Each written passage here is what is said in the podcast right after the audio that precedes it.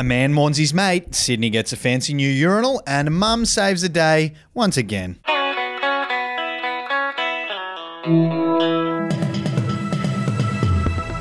Hey, it's Effie Bateman, and this is your Daily Betoota for Thursday, the 2nd of February. Good afternoon, good evening, good morning, wherever you are listening to us in the world. My name is Wendell Hussey. I'm coming to you live from Desert Rock FM. If you're listening on the radio station, if you're not on the podcast, hello, hope you're well. Thanks for tuning in once again.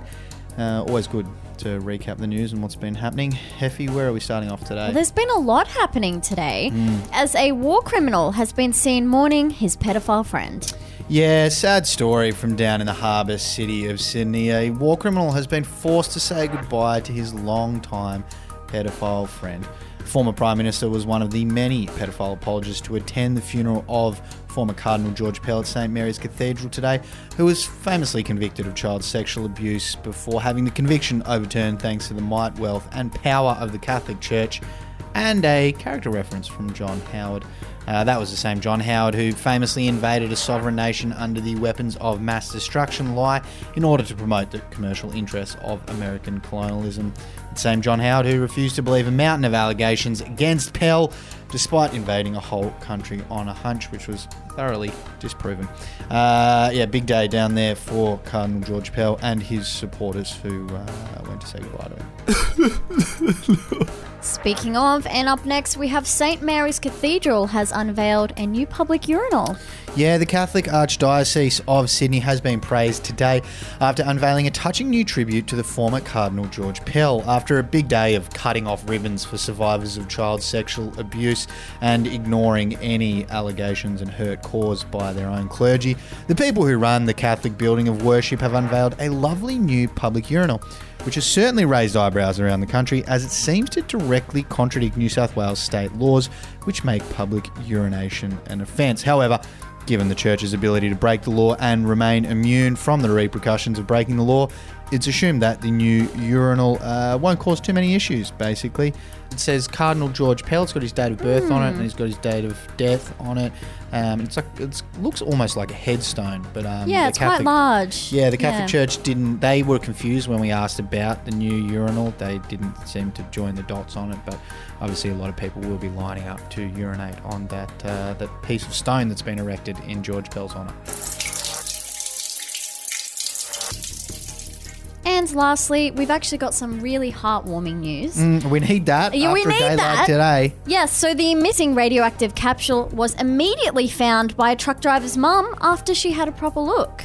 Yeah, heading over to Western Australia, where the state has been consumed by the story of this tiny radioactive capsule that went missing uh, on a remote stretch of highway and hadn't been found by anyone. However, it has now been located after the truck driver's mum ended an exhaustive week long search by simply having a proper look. It was a. Uh, it was a capsule of Caesium 137, which uh, fucks you up basically. It really it's fucks very, you up. very strong and not uh, not something you want to uh, run across. So they worried it could have got stuck in a tyre. Rio Tinto had been apologising profusely. They were the company who lost it. Also, the company who destroyed a sacred site uh, a Mm. couple of years ago as well. Anyway, there was a lot of concern about whether the search would uh, end really badly. But Mum has found it. She had a proper look, and uh, yeah, it's all sorted now.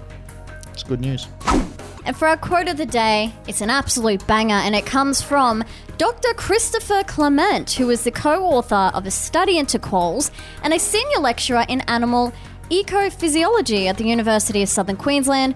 The study found endangered male quolls may be mating themselves to death instead of sleeping. Too much rooting. Too much rooting, as Clement said. The males are investing all this energy into looking for the females because that's how they maximize their reproductive output. But they're just not resting in between.